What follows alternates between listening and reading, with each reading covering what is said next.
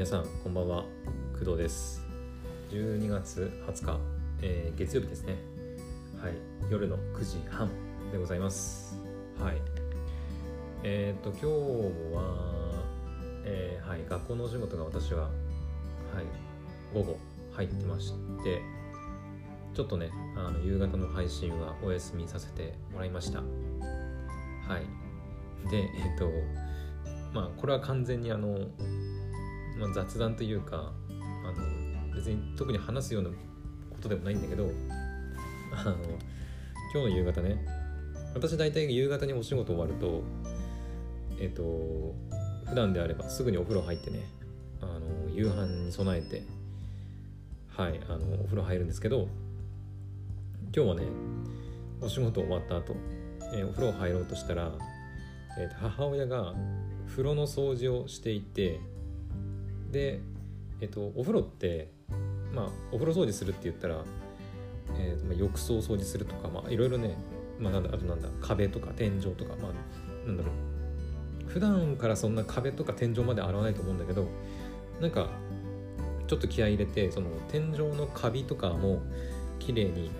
やるみたいなことをやってて母親がね。やってたんだけどあの母親まあまあ背ちっちゃくて天井が手手が届かないというふうに言われたんであのちょっと急遽ねあの私が借り出されて あの仕事終わりにお風呂の天井のカビ取り作業を手伝う羽目になりましてはい。あの夕方仕事終わりにそんなことをやってました。はい。まあマジでどうでもいい話なんだけどね。うん。そう。だから母親背ちっちゃいんですよね。100何センチぐらいあるんだろう？140もうちょっとあるのかな？150ぐらいあるのかな？うん結構ちっちゃいんですけどあのあのお風呂の浴槽の中にあの作業用の脚立を立てて、はい、一生懸命、まあ、手の届く範囲をねやってましたね。で私が仕事終わったのを見計らって、まあ、私身長175くらいあるのではいあのまあ余裕であのふきふきふきふきふきじゃないなもカビだからもうハイターをつけたあの造形みたいなやつでこうゴシゴシゴシゴシって感じでね。はい。あのカビ取り作業をやってましたよ。はい。あの普段最近ね運動不足になりがちなんでちょっとこう腕プルプルしながらね 腕とか足場がこうなんつうの足場もねかなりこう浴槽の縁に立ったりとか脚立の上にと立ったりとかして結構足場も悪くて、うん結構踏ん張ったりしてたんで途中からもう足足っていうかふくらはぎかな。ふくらはぎとか あの手の握力もねちょっとプルプルしてきて途中から。はいちょっと運動不足だなっていうのをちょっと痛感させられた。はいあの午後でしたね。午後というか夕方か。でしたね。はい。でまあそんな話はまあどうでもよくて あの私のね私のお風呂のカビ取り掃除の話はまあどうでもよくて、えーこの夜のね配信でお話ししたいのはですね、えー Spotify のえーっとポッドキャスト番組の評価に関するお話ですね。はい。えーっと私知らなかったんですけど2日3日ぐらい前に Spotify であ、まあ、アップデートというか新しい機能が、はい、追加されています。はい。でそれがどんな機能なのかっていうと、まあ、さっき言ったように、えー、と評価、えーまあ、レビューですね、うん、レビューレビューじゃないか。評価だね。評価機能が新しく Spotify の、えーポッドキャストに、えー追加されました。えっ、と簡単に言うとその例えばクドラジこのねクドラジで言うとクドラジに対してリスナーさんが、えーこの番組面白い星5とか全然面白くねえな星1とか普通だなとか星3とかねそんな感じであの星が星っていうかまあ評価をつけることができるようになりました。はい。これまではねなかったんだよねそういう機能が。うん。えっとまあ一応ねえーっとアンカーとか使ってね私配信してるんだけどえアンカーにそのエピソードごとにえっとユーザーにあリスナーさんに対してえー、と投票用の質問とか Q&A みたいなものを設定したりはできたんだけどだからそこにこうユーザーさんユーザーリスナーさんのコメントとかを載せてもらう載せるというか投稿してもらうこともできたんだけどあのポッドキャスト番組自体の、ま、レビューというか評価っていうのは、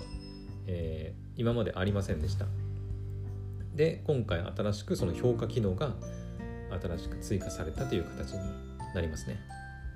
で私さっきからあのレあのレビューと評価ちょっと混同してますけど正しくは評価ですね評価。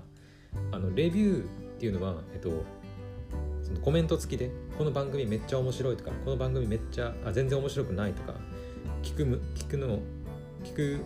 のは無駄ですとかってあのそういうコメント付きであのやることは多分できないですねまだね。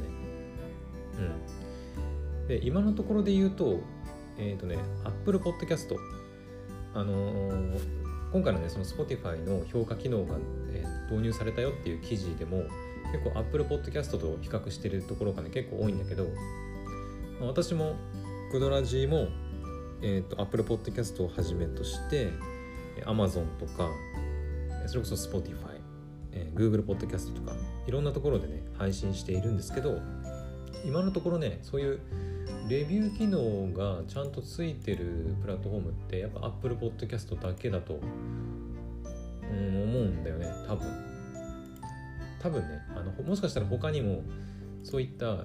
えー、と評価とかレビューする機能があるっていうね番組もあるかとは番組じゃないプラットフォームもあるかもしれないんですけどとりあえず私の中で一応認識してるのは Apple Podcast だけですね。で Apple Podcast はまあ普通になんだろう。あのアップルのその iOS のアプリとかの評価するやり方と多分ほとんど同じだと思うんだけど星と一緒に評価その星5とかっていうのと一緒にコメントを一緒に載っける感じ。かな多分。あの星5ってつけてめちゃくちゃ面白い番組です。皆さんも聞いてみてくださいとかっていうコメントと一緒にこうつけたりできるんだけどおそらくね今回の Spotify の、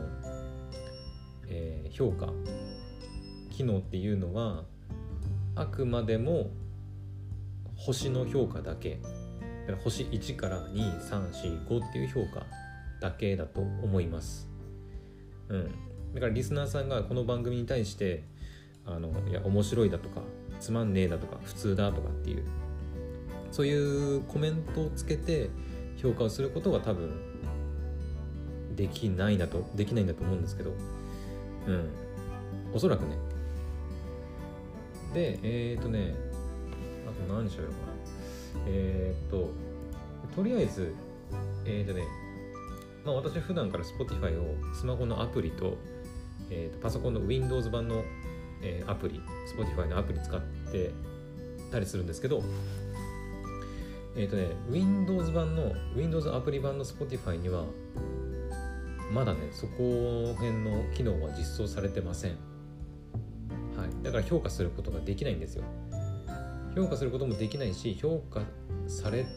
てる番組があったとしても星がいくつなのかっていうのすら分かりません。はい。だからね、まあ、そこはなんだろうまあおいおいっていう感じなのかな。うん。えっ、とね私が一応確認したところだとえっ、と iOS の Spotify アプリではすでにもう機能として搭載されています。はい、番組を見あの番組を見るとすでに評価されている番組に対しては星いくつっていうふうに出ててで複数の投稿がある場合はどれぐらいの投稿数があって、まあ、平均で多分星いくつなのかっていうのが表示されてるんだと思います。はい、で評価がない場合はなんか評価なしとかって書かれてたかな。うん、多分私の番組とかもそうだし多分まだね評価機能自体がまだ2日3日ぐらい前に出たばっかだからまだそもそも Spotify で評価できるっていうこと自体がねみんな知られてないから相当人気のあるあのポッドキャスト番組で本当に毎日たくさん聞かれてるような番組じゃないと評価してくれてる番組ってあんまないと思います。私もさっきちらっと見てあのえっ、ー、とね例えば聞くアニメとかもそうですあのはい私がよく喋ってるあの聞くアニメ「恋は夜空を渡って」とかも、はい、一応ポッドキャスト扱いなんですけどまだ評価は全然評価なしっていう形になってました、から本当に企業さんとかがガチでやってるようなあのまあ番組とかコンテンツだとしてもまださすがに2日3日しか経ってないからね、うん、まだ全然評価されてないっていう感じですね、っていうかリスナーさん自体がまだからその機能自体をまず知らない知っていないっていうところが大きいかなと思いますね。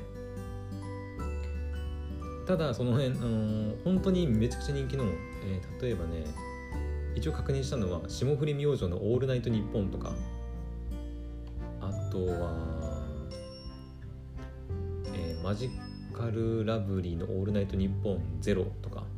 あの芸人さんとかがやってるような本当にみんなが聞くようなたくさんの人が聞いてるようなあと「呪術廻戦」の「呪術トークゼロとか。その辺のね人気コンテンツ番組に関してはがっつり評価されてます、うん、かなりの数の人がもう 100, 100件以上もう200とか、うん、300はあったかな。分かんないけどはい。ぐらいの数のコメントっていうかレビューがレビューじゃ評価ががされてたりしますね。うん。だからまあ本当に最近ここ数日で始まったばっかりの機能なんで、まあ、これからだとは思いますけど。はい。徐々にあのいろんな番組にえーと、評価星がつくようになるんじゃないかなと思います。うん。だからなんだろうね。今までポッドキャスト番組って本当に面白いのかどうかって実際に聞いてみないとわからないところでもあったしうん。まあだからリスナーの評価っていうのが他のリスナーさんにバレてバレてバレるって言い方悪いか。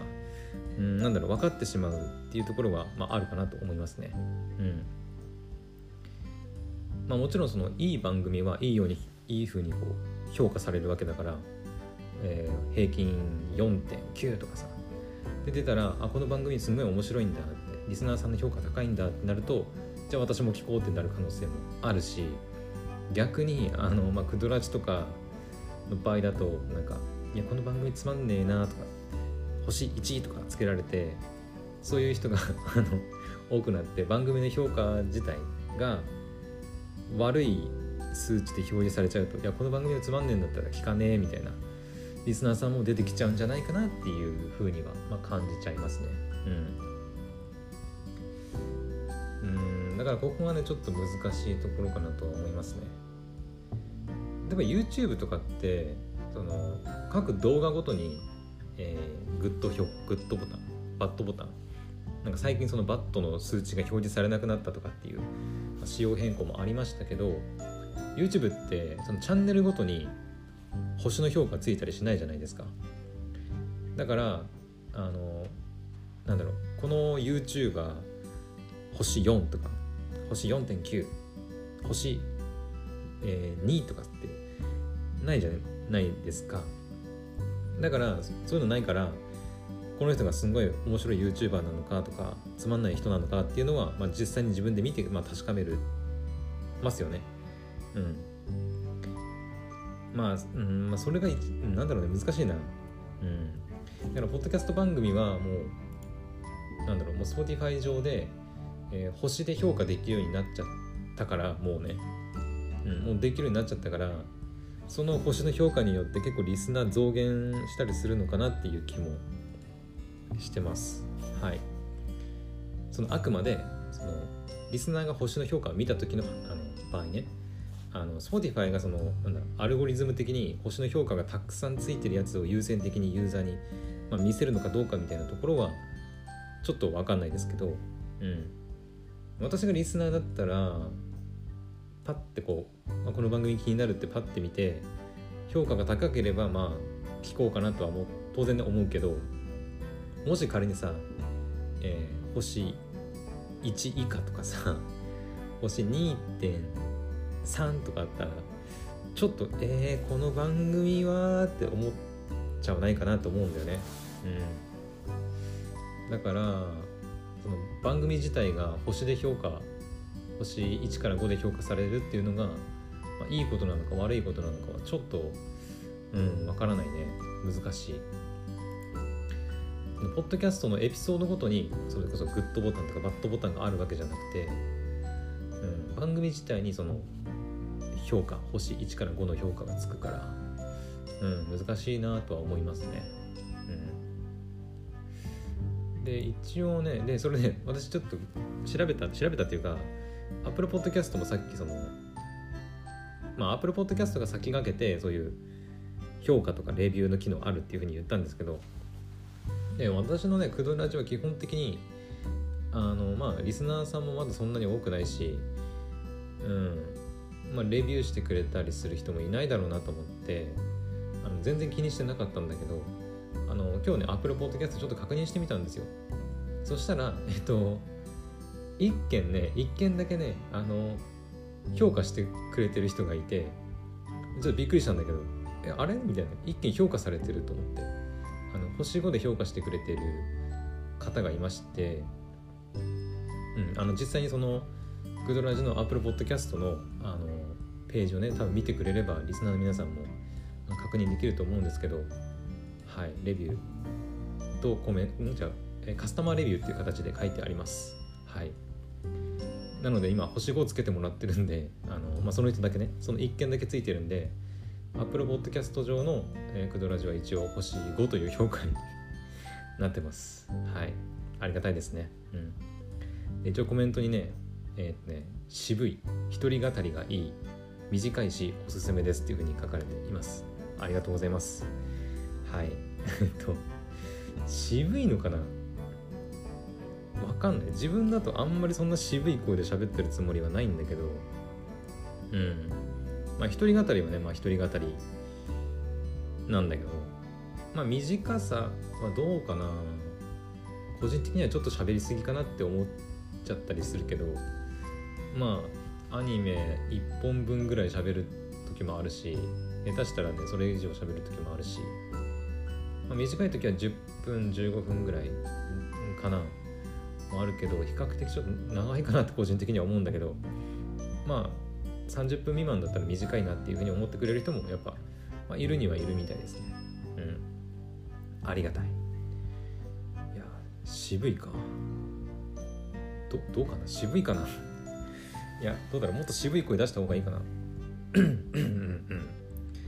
はい。どうも。どうも工藤です。みたいな感じ。わかんないけど。まあちょっとね。はい。ちょっと渋い一人語りがいいっていうふうにあのあのカスタマーレビューをねいただいたのでちょっとこれからもあの渋い声を出せるようにちょっと頑張っていきたいなと思いますはい ってな感じで、まあ、Apple Podcast のねあのレビューは、はい、星5で評価されているんですけどで新しくその Spotify の方でも、えー、評価星がつけられるように、まあ、なったというふうなわけですね。うん。だからまあ今日私が言いたいのはあのまずねあの一番はあの Spotify でポッドキャスト聞いてる人に対してあの Spotify で評価ができるようになったよっていうことを伝えたいまず、うん、まず一番最初にその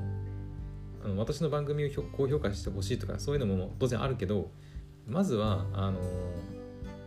機能自体があることを知ってもらわないと何にも始まらないから。うん。だからまずはこの配信を通してその Spotify でポッドキャストの、まあ、星をね1から5でつけられるようになったよっていうことを皆さんに、まあ、知ってもらいたいなっていうのが、まあ、まず一つですね。うん、でその次だね。その次に、えー、クドラジの、はい、評価をぜひお願いしたいなと。思います。はい、まああのもちろんその評価で言えば、まあ、星5をねつけてほしいとは思うけど、まあ、そこの評価の数値に関しては、まあ、1だろうが、ま、5だろうが、まあ、そこはリスナーさんが思う星をつけてくれれば、まあ、いいかなと思います。うんまあ、星1つけてくれるだけでもあの1つけてくれるってことは、まあ、聞いてくれたってことだからまあ、そこはそのなんだろう貴重な意見というかまあもちろん多少はちょっと傷つくと思いますよ。あのえ星 1? えうーってちょっとなるとは思うけどあの、まあ、評価してくれるだけはありがたいというところかなとりあえずは。うん。なんかねそのえっ、とねさっきねその Spotify の評価の機能が追加されたよっていう記事がね、まあ、いくつか出てるんだけどえっとねクリエイターはリスナーからえー、少なくとも10以上の評価を受けた場合にのみ評価を見ることがまできますって書いてあるのね。うん、でこれはつまりちょっとよくわかんないんだけどえっ、と10件以上の要は星をもらえないとそもそも星が表示されないってことで合ってるその今ねその iPhone とか iOS の Spotify アプリでポッドキャスト番組確認すると評価なしって書かれてる番組がまあ大半だと思うんだけどそれはその評価自体がそもそも10以上ないから評価なしって書かれてるってことかな。だから1件とか2件だけじゃ評価なしっていう形になってしまうっていうこともあるかってこと？うんでこの記事だと今私が見てる記事だとまあ、評価システム自体は Apple Podcast のレビューとかなり似てるようにま聞こえると。でも Spotify にかん Spotify さんはそれに関してあのそうじゃないんだよっていうふうにま言ってるみたいですね。うん。現時点では格付けシステムのみを提供すると述べた。一方 Apple の実装によりリスナーはレビューを書くことができます。これは Apple ってこと評価とレビューが Apple のプラットフォーム上の特定のポッドキャストのリーチに影響を与えるという業界の神話があります。ただし同社はサポートドキュメントでレビューや評価がグラフ作成に影響を与えないことを明確にしています。同様に Spotify は新しいレーティングシステムは特定のポッドキャストの発見やチャート作成を考慮に入れていないと述べました。えー、っと、これはつまりだから、評価がいい悪いその新しく追加されたその星の評価機能のことを多分レーティングシステムって言ってるんだと思うんだけどこれがまあいいとか悪いとかそれこそ平均が4.4以上とか平均が2以下しかないみたいな場合であってもその Spotify のアルゴリズム的になんかおすすめの番組を紹介するときに評価が低いから紹介しないとか評価がいいから優先的に紹介するっていうことはしないっていうことかな？チャート作成。うん。そういうことなのかな？ちょっと他の記事もちょっと軽く見てみようか。えー、っとディスカバリーを向上させるとアップルと同様の 5, 5つ星評価システムを導入。この機能は Spotify でポッドキャストが配信されているほぼ全ての市場で今後数日のうちに展開される予定。Apple とは違いこの機能は現時点では星のみ星評価のみをサポート。番組のレビューを書くことはまだできない。と Spotify は説明したと、まあ、これはさっき言ったやつだよね私がね。うん。でえー、っとリスナーにお気に入りのポッドキャスト番組をサポートする機会を与えリスクリエイターとリスナー間の双方双方向のフィードバックループを可能にすることだと書いている。しかしポッドキャスティングというメディアが出現して以来星5つ星のアップルレビューを求めてきたポッドキャスターたちは星の評価が実際にどれだけ番組の宣伝に役立つのか慎重だ。うーん。ポッドキャスティングでは立ち上げから数週間で多くの評価やレビューを獲得すれば Apple Podcast の注目すべきチャート New and Noteworthy に、えー、リスト入りする可能性が高まり番組の成長が加速するというのは十分に裏付けがある神話それにプロのポッドキャスターたちは Apple 自身が評価やレビューやチャートに影響を与えないと言っていることを指摘している。プロのポッドキャスターたちはあだから Apple でも星の5がついそのなんだ立ち上げてすぐにたくさんの評価だったりレビューを獲得すればそのなんか注目すべきポッドキャスト番組みたいなそのアップルのおすすめのやつに多分乗ることが多分あるんだろうね。あるそういうことはまあなんか裏付けがあるふうに言われてて。でアップル自身が評価やレビューはチャートに影響を与えないと言っていることを指摘している。指摘している？うーん。評価はリスナーとなる人が、えー番組の質を素早くチェックするための素晴らしい方法まあそうだよね。現時点ではこの機能の初期段階なので番組の評価はポッドキャストチャチャートやパーソナライズされたレコメンデーションに織り込まれません。だからそういうことだよね。あの評価が良かろうが悪かろうがそのなんだろうポッドキャストの、まあ、チャートっていうのは多分なんか今い一番みんなに聞かれてる番組はこれだみたいなその一覧とか今このジャンルでおすすめの番組はこれみたいなやつの中でその星の評価がいいやつを優先的に紹介するみたいなことは今のところはないと。あとパーソナライズされたレコメンデーションも多分その例えばなんだろう芸人さんのポッドキャスト番組ばっかりをこう聞いてる人に対して評価の高い芸人さんの番組ばっかりを紹介するわけではないと。今のところは。だからその評価さいいか悪いか関係ないってことだね今のところは。あくまでそのリスナーさんがこの番組気になるっていうふうにポッドキャスト番組を開いてあこの番組の評価星 4. 点いくつだ。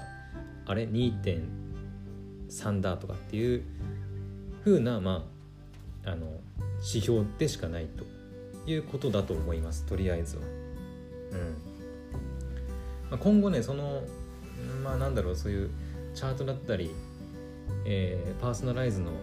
されたレコメンデーションに織り込まれるかどうかっていうのはちょっと分かんないけどうんこれは、えーつまりファンがポッドキャストをどう思っているかを示すツールではあるが今のところ番組が Spotify のチャートやキュレーションリストに載るためのものではないというふうに書いてますね。うん、だからそういうことだよね。うんうん。うんうんうんうん。まあだからあんまりその評価ばっかり気にしてもしょうがないとは思うけどうんまあなんだろうまあ2日3日前にまあ出たばっかの機能だからね、まあ、とりあえずはそのさっき言ったような評とりあえずそのリスナーさんがこの番組をどう評価したかしないかっていうだけ。ってことだね。うん。それがその Spotify 上の表示のされ方とかには特には影響は今のところはしないっていう。ことみたいです。はい。なので皆さんあの思う存分 あの好きな番組ポッドキャスト番組に星をつけてあげてください。もちろん、まあ、これを聞いていやこの「くだらじ」いや面白いわって思ってくれた方は星5をつけてほしいですし欲しいですしいやこいつやっぱつまんねえなって思ったら星1をもバンバンつけちゃってはいくださいはいえーと、あとね、あ、そうだ、こっちも宣伝しとくか。あの、私がね、あのパーソナリティを務める、えー、宿ラジの方も、よければ、はい、あの、Spotify で配信されてるんで、こちらも、えー、宿ラジ、まあ、宿カル、宿カルさんがやってる宿ラジ、私と、えー、せつさんっていう方がね、あのパーソナリティを務めていて、で、一緒にあのゲストさんを交えたりしながら、まあ、日本全国のゲストハウスとか民泊について紹介している番組なのでぜひそちらも聞いてあの星をねこう、まあ、できれば5をねつけてほしいんだけど、はい、評価してもらえると嬉しいかなと思います、まあ、そんなところかな。うん。はい。というわけであの今日の夜の配信は、えー Spotify に星5評価の機能があ5つ星か5つ星評価のシステムがまあ導入されたよっていうお話でした。あ本当にねあのまあスマホであれば多分ね iOS、Android 関係なく使えると思うんだけどもうすでにね。パソコン版の Spotify はちょっとまだ未実装っていう感じだったけど、うん、スマホではとりあえずできると思うんでよければ。はい。ぜひね Spotify で。まあクドラジでもいいですし他の自分のお気に入り番組でもいいですのであの星をつけてみてはいかがでしょうか。っていう感じですね。はい。というわけで、えー今日の夜の配信は以上になります。また明日の配信でお会いしましょう。おやすみなさい。バイバイ。